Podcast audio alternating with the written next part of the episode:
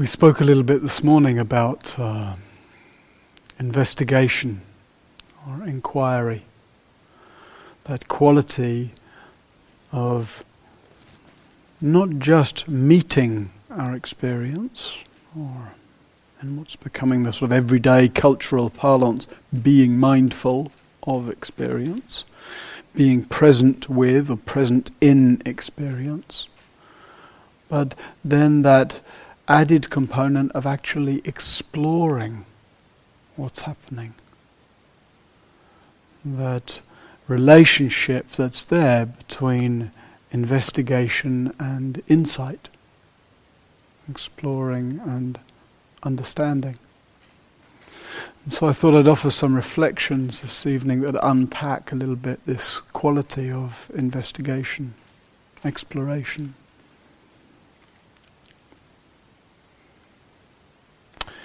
A few things. The first is that really the condition we we spoke about this this morning, but the the foundational condition for really investigating experience is um, presence. That you're predominantly an embodied presence, visceral presence, inhabit what we've called inhabiting presence as well. That most essentially what you're doing is you're feeling into what's happening in order to find out about what's happening. And you're leading with the feeling into so that the finding out can arise, rather than leading with the finding out.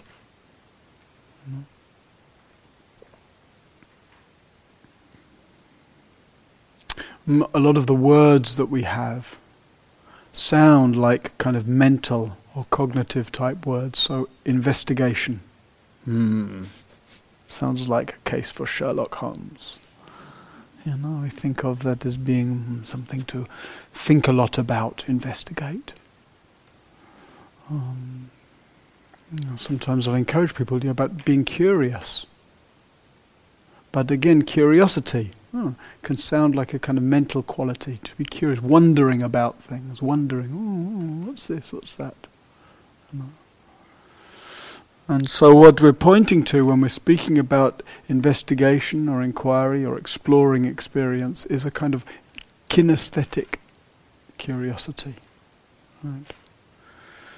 That sense that we were speaking about, leading with awareness and letting the reflective process follow behind that.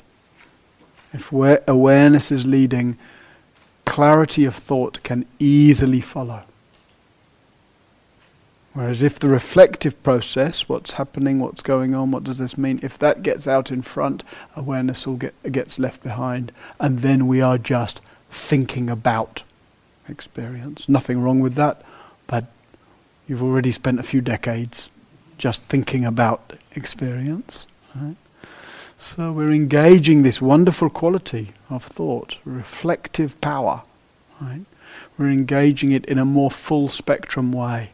We're not just thinking about, we're engaging it, you know, within the foundation of presence. Feeling into, giving space to, listening deeply to experience.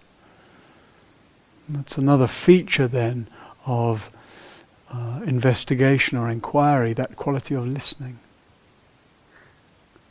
You're listening deeply to what's happening rather than just trying to get an answer for what's happening. And listening deeply um, suggests a certain quality of kind of patience, interest.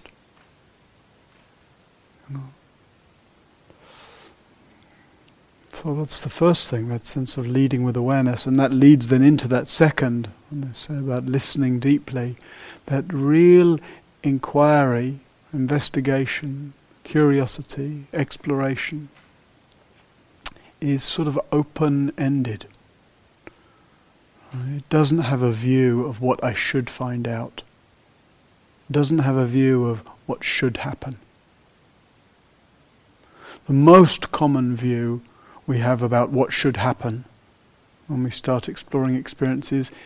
Oh, what's happening here?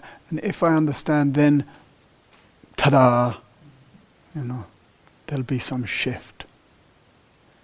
If I can find out why my shoulders are so painful, then ah, they won't be painful anymore. And the tricky thing is that that's kind of true. Right? It's kind of true. Insight is affective. It makes a difference. Right? When you understand something deeply, oh, it makes a difference. It's not just a cognitive. It's not just, oh yes, that's true, that's good. Right? No, it makes a difference. It makes three particular kinds of difference, actually, which I'll speak about in a moment. But in order for that understanding to really make a difference, you have to actually put aside your sense of what you want to happen, what you think could happen, what you think should happen. So, actually, then to really find out what can happen when you see deeply into your experience, when you understand something whether about your personal experience, psychological experience, historical experience, or whether about the nature of experience itself. And I'll give some examples of, of those different types of inquiries. So then the three ways that it makes a difference, right? The three, we could call these the three hallmarks of insight. And when I say them like that, it sounds like Sounds good, doesn't it? The three hallmarks of insight. You know, sounds like that must be some venerable from some venerable Buddhist list. But actually, I just thought about it on the stairs, walking down here. I feel I was just thinking, oh, talk about inquiry and insight, and then yeah, what, what you know, when we say insight, what do we really mean? And then I thought, oh, yeah, there's three things. So here we go, the three hallmarks of insight for the first time ever.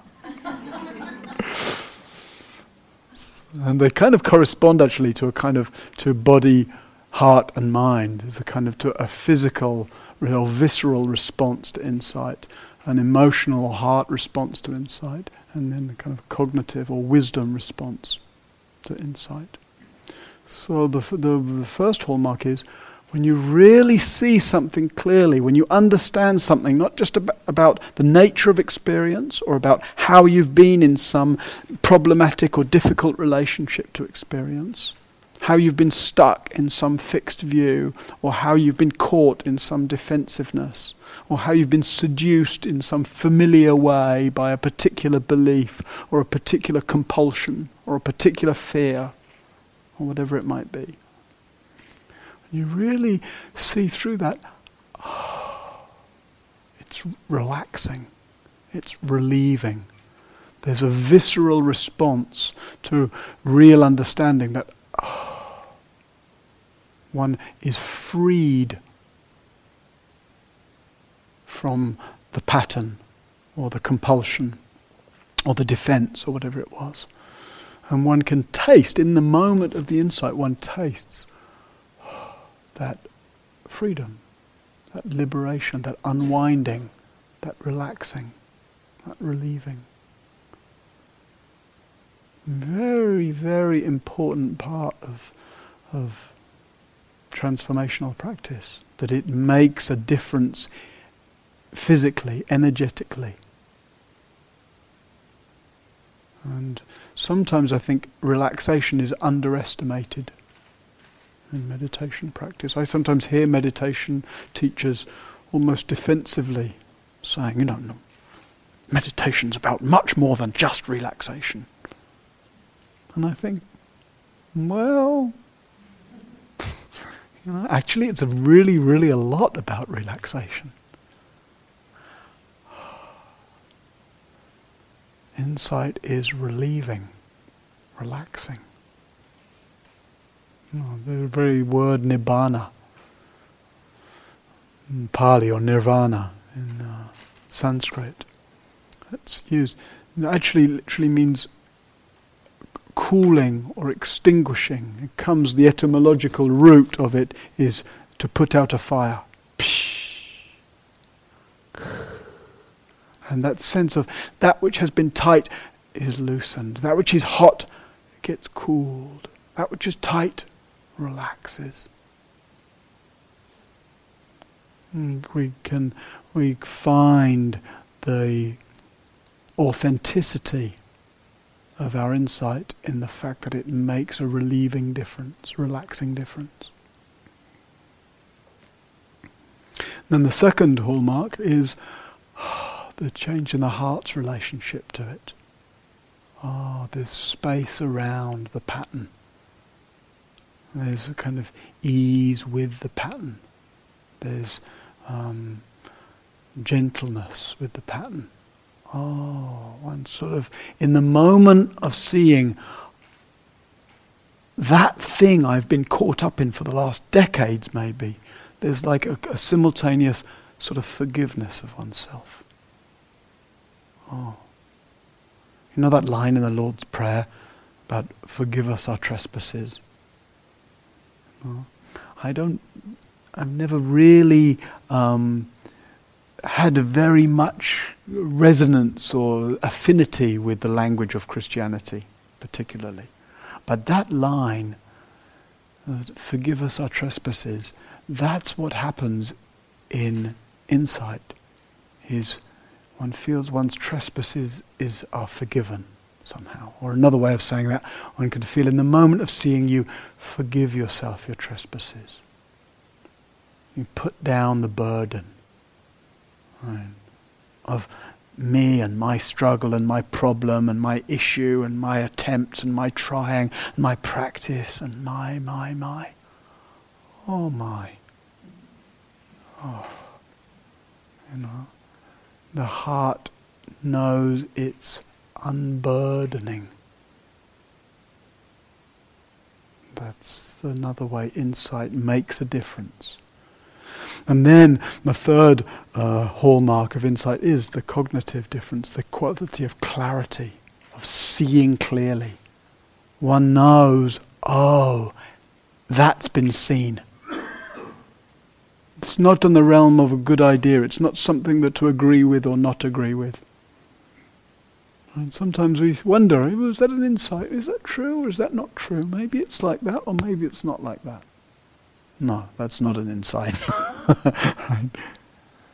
Insight is there's a kind of unshakable clarity. One knows in the moment of seeing that one is seeing something more truly, more clearly, more deeply. Somebody once asked the Buddha, you know, how, what's, what's, what's the clear seeing? Vipassana. This practice we're doing is often called vipassana.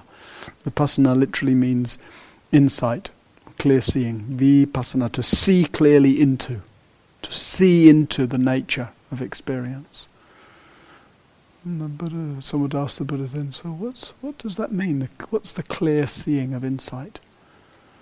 An example the Buddha says, he says, one sees, one sees what's happening as clearly as one sees that one's end, hand is on the end of one's arm. It doesn't need to be a matter for debate. You know, it's clear, obvious. He says one sees what the nature of experience as clearly as one as somebody with good eyesight sees color. Hmm? One knows in the moment of seeing, oh yes, it's like this. It's like this.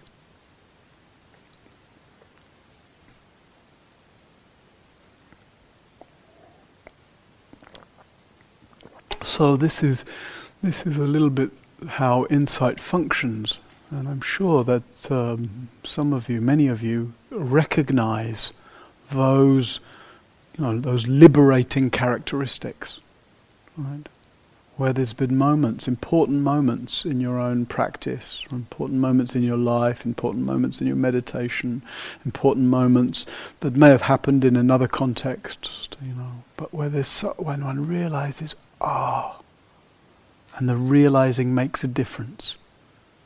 Makes a relieving difference, makes a forgiving difference, makes a clear difference.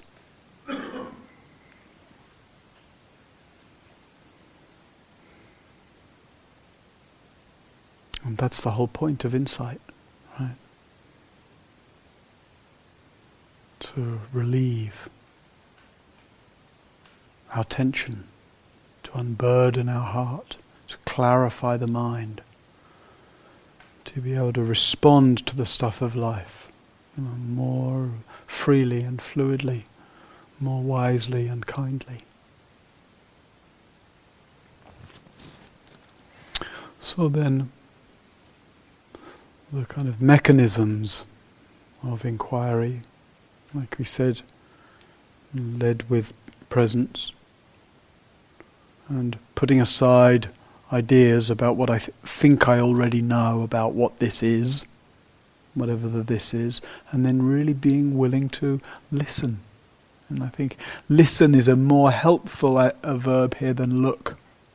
Because the looking can get a little cognitive, the looking can get a little top down. I'm looking at my experience, right? What's happening here?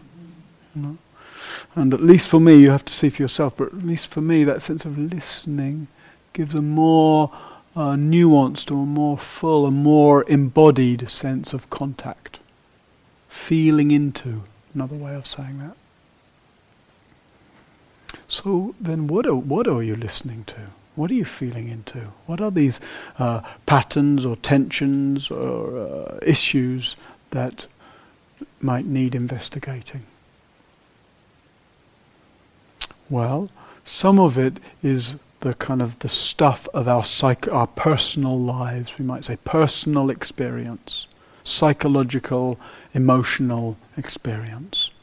The, the, the stuff that in everyday language we call my patterns. You know.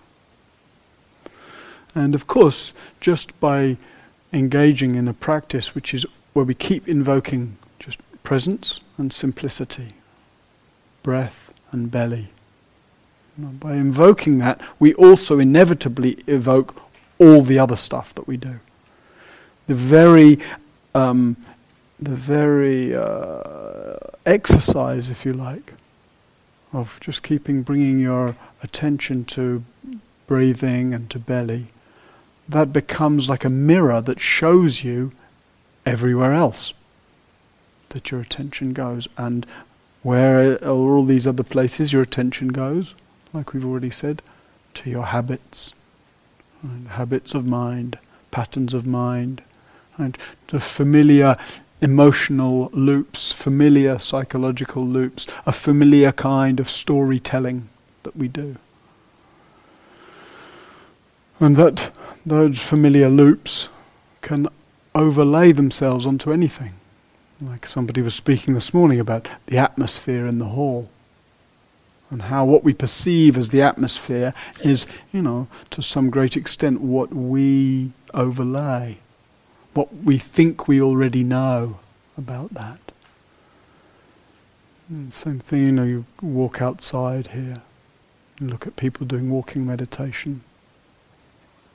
There's a lot you could see when you look at a lawn full of people doing walking meditation. You know, you could see kind of a lot of zombie-like uh, figures. You know, you could see people who look like they've been sedated. With or against their will, we don't know. You know. Or you could see people doing this kind of beautiful, peaceful spiritual practice. People see people being sincere. You could see people expressing peace. You could see people walking sensitively on the earth. Or you could see people being miserable, people being dull minded, etc., etc. And there may be some clear perception in there, maybe but there might also just be the overlay. So wherever our mind's going, wherever our attention's going, we have an opportunity to see our overlays, our patterns, the stories we tell ourselves about what's happening out there in the world, what's happening around us, what's happening with the person next to us. It's interesting how much information we can build up about the person in front of us. Imagine, you know, all this kind of stuff about people. sitting near us, or people that look particularly interesting to us on the retreat, or people who look particularly attractive to us, or the person who particularly pisses us off. Through no fault of their own, but I just don't like the way they leave their shoes outside the meditation, or whatever. There's a term for that in the Dharma scene, or the person we fixate on the vipassana romance, it's called, or the person that we get particularly uh, upset with, called the vipassana vendetta.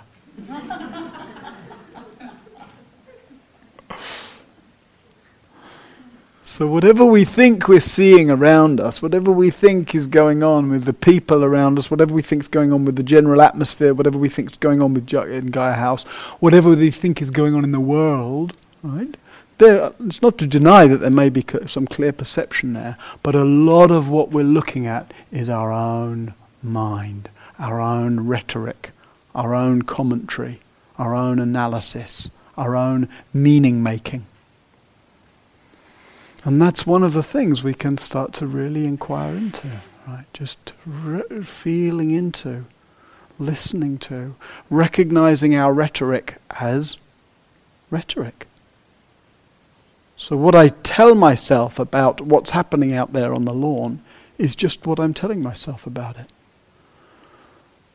Might be quite liberating to, to actually keep looking, to look through the, the layer or the veil of my own rhetoric. Uh, inquiry that allows me to see my meaning making as just that, as my meaning making. And also, and more crucially even, the meaning making we do about our own inner experience. Sitting here, right, with body like this, comfortable or uncomfortable, with heart like this, you know, experiencing different emotional states, feeling glad, sometimes peaceful, inspired, right? then in other times feeling discouraged or confused or dull, and feeling restful, restless, and then feeling peaceful. You know, all these are just common human experiences. We all sit here and we get to know and taste these emotional states. Right? That's why I can even say those words feeling peaceful or feeling confused, feeling inspired, feeling discouraged, and you know what I mean when I say those. So we sit here with the material of experience, and that, but how easily we do a lot of meaning making around that. Right? So maybe we're tired. Maybe there's some physical discomfort. Maybe it's getting late in the day, and maybe your one's a little hypoglycemic. And it's been a long time since supper.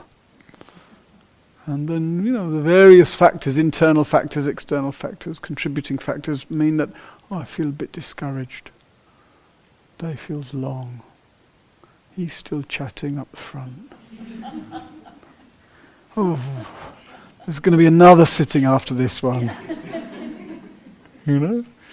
Just why not? Why not? You know, feel a little discouraged. But how easily we latch on to that discouragement and do a lot of meaning making. The first meaning we're making, we just l- listen to it as if it's true. Right? rather than seeing, oh, oh, inquiry, investigation, listening to experience, just notices discouragement come up. Oh, that's interesting. And then notices the, the way, sort of like a fog, like fog, discouragement sort of creeps over the landscape of the mind. Right? And you keep listening to experience, you know, well, this fog will blow through. Right? That's what weather does. You know, emotional states are like the weather of consciousness. We can listen to that and get to know it. You can get to know these different emotional states, then one's less fooled by them. You get to know discouragement, you can welcome it, be interested in it, right? get familiar with it. But unfortunately, that's not what we do much of the time. We jump on it. Usually, Oh, and we don't say, here is discouragement like fog entering into consciousness. No, we say, I'm discouraged. And then we follow up with, you know, why am I here and how long is it going to last and, you know, all the things I could have done this week instead. And the full catastrophe. So if there's no, if there's no curiosity, exploration, investigation, inquiry, deep listening, then we're much more likely to just jump on our thoughts and mind states, believe our thoughts and mind states, ride off into the sunset on our thoughts and mind states. So we can use the mirror of our practice. Uh, the intention to be just present with breath and body, to see all the other places mind goes, get familiar with listen to, not be fooled by. And the, the patterns that tend to grab us the most strongly usually have a whole a history to them, you know. The patterning that we do, the tendency to um, get caught in anxiety, for example, or the tendency to get caught in um, uh, a, a, certain kind of storytelling, a familiar kind of storytelling about the way the situation is, the way the world is, the way others are, the way I am. And that quality of inquiry then that listens, not just to the content of that storytelling, that meaning making, but listens to the sort of familiarity, listens for the associations, the history, the memory, the imagery that might go with it. Sometimes very helpful as you listen to some familiar view. The object is new, now the object's called Gaia House, or meditation practice, or the person who sits near me and keeps shuffling, or whatever it is. But the, the type of story we're telling, it's not fair. For example, that's a story we like to tell, or, or whatever it might be. When the story's familiar, right, it's helpful sometimes to let the inquiry see, oh, where is it familiar from? Where are the situations in my life when I found myself telling this kind of story?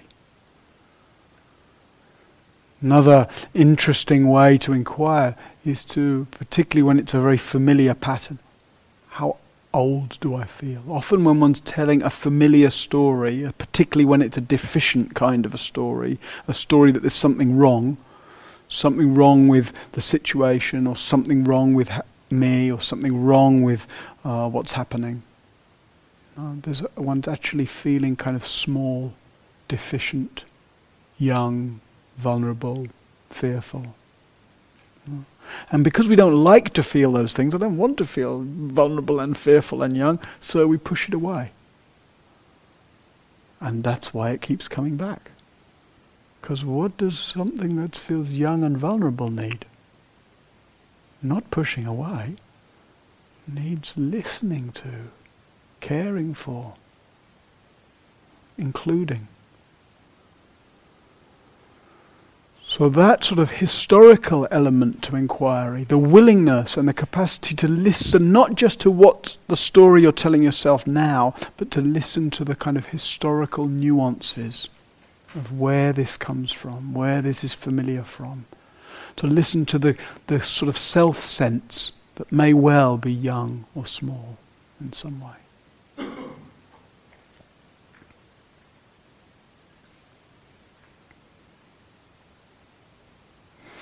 And then the particular me- meaning making, the kind of m- pretty much for everyone the most intense of the psychological, emotional material that really needs our inquiry is the self evaluation, the self judgment,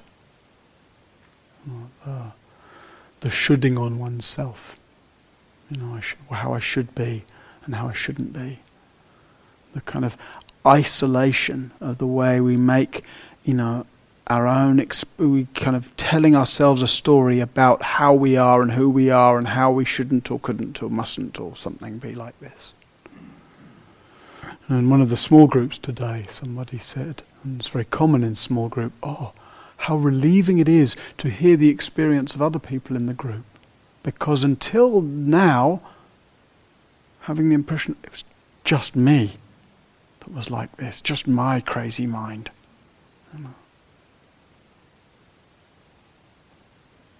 And sit here, you know, oh, you know, giving oneself a hard time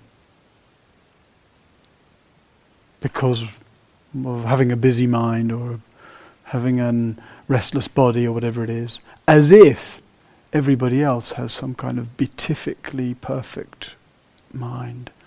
And blissful yoga magazine type meditation body. no. And the, the harshness with which we, you know, that can become not just a, a kind of a self narrative, but a self attack. The example I give sometimes, you know, in a situation like this, imagine if at the end of the retreat you were to turn to the person next to you and say, Well, your meditation seemed rubbish. you didn't seem very mindful at all. You know, it's waste of time you even coming this week. You can't imagine. Can't imagine. There's no way we would dare. We couldn't conceive of speaking to anybody in the room like that, except one person? Oneself. How might you, even those last two days, have said exactly that kind of thing to oneself? bloody, come on, you know? telling oneself one, you know, just that tendency basically to give oneself a hard time. It has its opposite expression as well in a kind of inflate, inflatory self sense, you know, trying to big oneself up in various ways. But even that is based on the same kind of insecurity. So we try to big ourselves up, or we kind of, you know, painfully put ourselves down. And that's the, the, such a core psychological structure that really needs to be exploded through inquiry. It's not that it needs to be prettied up. It's not so much that you need to change the discourse from you're a terrible person to, oh no, you're quite a nice person, really. Right? Actually, that whole, that whole structure just needs to be seen through. And inquiry is a powerful way of looking into that. There's actually there's many nuances to that. Just holding one's experience more gently. Just having that sense of just allowing what's here. Allowing mind to be like this. Allowing body to be like this. That sense of no wrong experience. So, that element of just being willing to disengage from judgment. When you recognize it as judgment, and as soon as it has a you're so, or why can't you, or you shouldn't, or any of that tone, as soon as it's not just an evaluation of what's happening, that's fine, right? Oh, there's some spaciousness, or oh, there's some discomfort, or oh, there's some tension. That's fine. But when it's uh, evaluating the self, oh, I'm so tense. Oh, I shouldn't be like this. Why can't I relax? Soon as there's an element of self measurement, self judgment, self evaluation, that element of investigation, when you see the judgment, you drop it. Once you know that it's judgment, you don't even engage with whether it's true or not you just drop it. You drop it, Buddha says, like a hot coal. You don't need to stop and think about whether you're going to drop a hot coal. Right? Because that's what self attack, self judgment is. It's a hot coal.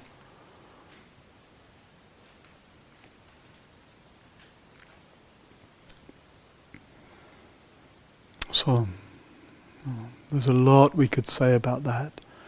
I teach week long retreats just about engaging with, uh, just about recognizing and disengaging from self judgment. Should I have a whole month long online course just on that? So it feels a little challenging to fit it into the middle section of a sh- short talk. But and you know we can we can explore it more in groups and in, in the discussions in here. But for the purpose of just that sense of inquiry, just recognizing when the inner discourse is a judgmental discourse, a, a self-measuring discourse, and dropping it.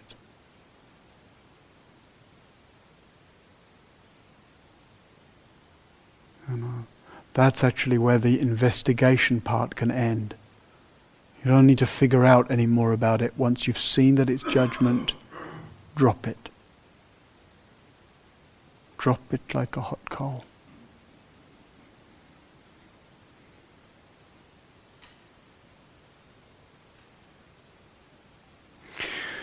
So, this whole variety of psychological and emotional experience that we get to feel into, get familiar with, get more loose around. Mm, get, gain some independence from as we inquire into experience. And then there's also a whole realm of experience for really investigating and inquiring into that isn't really personal experience at all. It's not about me and my storytelling. It's not about my history and my conditioning. It's rather more elemental, we might say, or essential. And sometimes there isn't much self discourse. We've just, you know, actually already just left mind alone a little bit. So thinking may be going on, but I'm just not listening really, not engaging and letting thought be background like birds are background. And then we're kind of just listening to or feeling into or opening to the touch of experience itself. Whatever experience, sounds, sensations, emotional movements. And we're just, what we're inquiring into is the naturally unfolding nature of our experience, the fluid nature changing nature.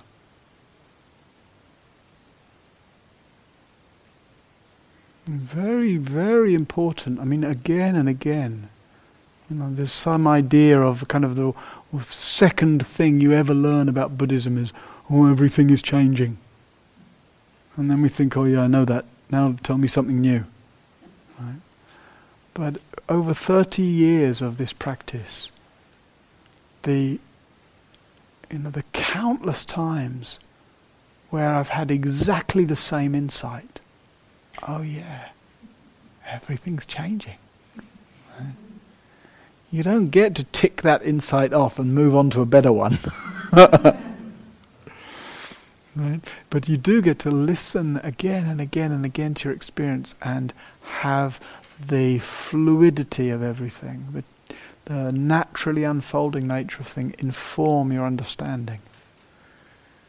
When you listen to the fluidity of your sensations and of the sounds and of your thoughts and feelings and the way in which everything has its own intelligence, its own natural rhythm of unfolding, then those hallmarks of insight arise.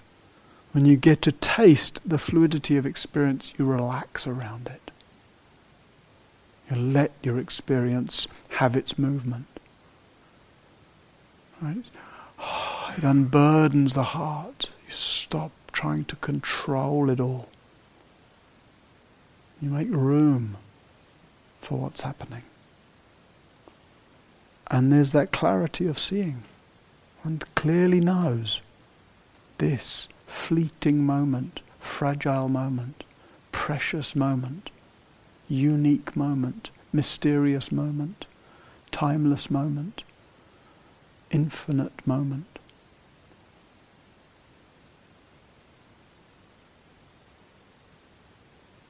And so sometimes, particularly when there isn't a lot of charge in the personal realm, when there isn't, you know, some intense psychological stuff or some intense emotional wave that needs attention, that needs inquiry, that needs investigation. And those moments very helpful to ju- to listen deeply just to the taste or flavour of the moments unfolding. It's changing nature. It's fluid nature. It's naturally unfolding nature.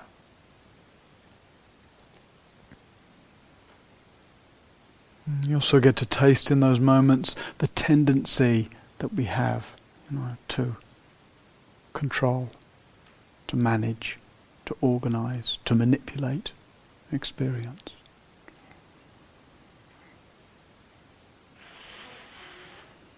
Hmm, so many moments in meditation. Now, again, we have this ideal of oh, be presence and ease, and actually, what we find is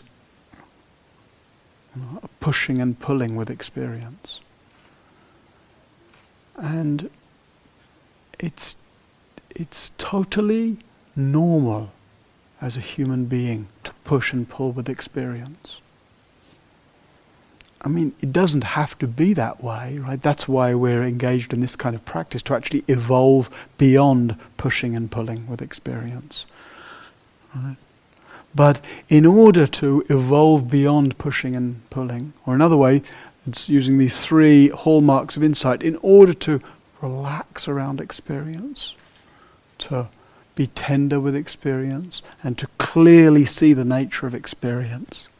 We need to inquire into our pulling and pushing. You need to listen to, to feel into, to sort of study, not as an idea, but in your experience, to study the ways we get tight, we get demanding, we get defended, we get compelled by what we want, we get contracted around what we don't like. And uh, instead of judging that, instead of getting into all the self measurement, you get to study that. You get to feel the way that compulsion and contraction hurts, narrows things, gets you fixated. And then you get to study the way it's possible, you know, we get to find out how to be here in a way that's uncompelled and uncontracted. In a way that's undemanding and undefended. We get to see the way our compulsions and contractions fix the sense of self, fix the obsession with objects. And we get to taste the way that the softening of those contractions and compulsions open everything up.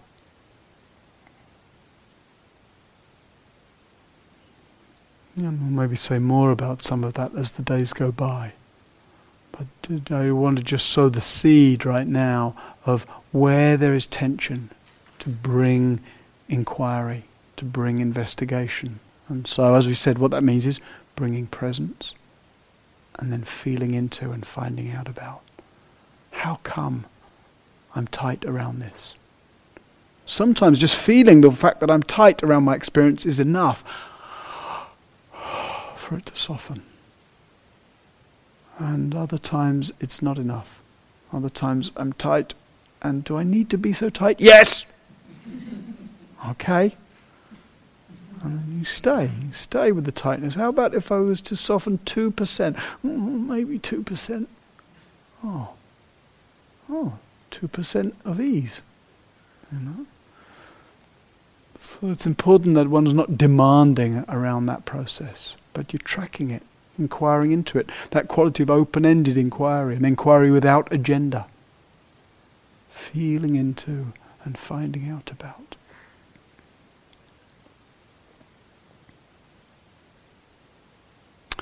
So, stay tuned, friends. You don't need to go looking for some special experience, some spiritual experience, some cosmic experience. You know? The, the stuff of body and heart and mind and world, the stuff that's impinging on consciousness moment by moment, that's good enough experience. That is the raw material of your life and of your practice. So we stay tuned and we feel into and we follow along with and we stay curious about. We inquire into and we see clearly what's happening. So that we can relax in the middle of it all. So that we can hold it more lightly and tenderly. So we can know life and our relationship to life and our freeness of inhabiting life as clearly as a hand as we know a hand on the end of our arm. As clearly as colour to a person with good eyesight. This is the promise and the real possibility of our practice here together.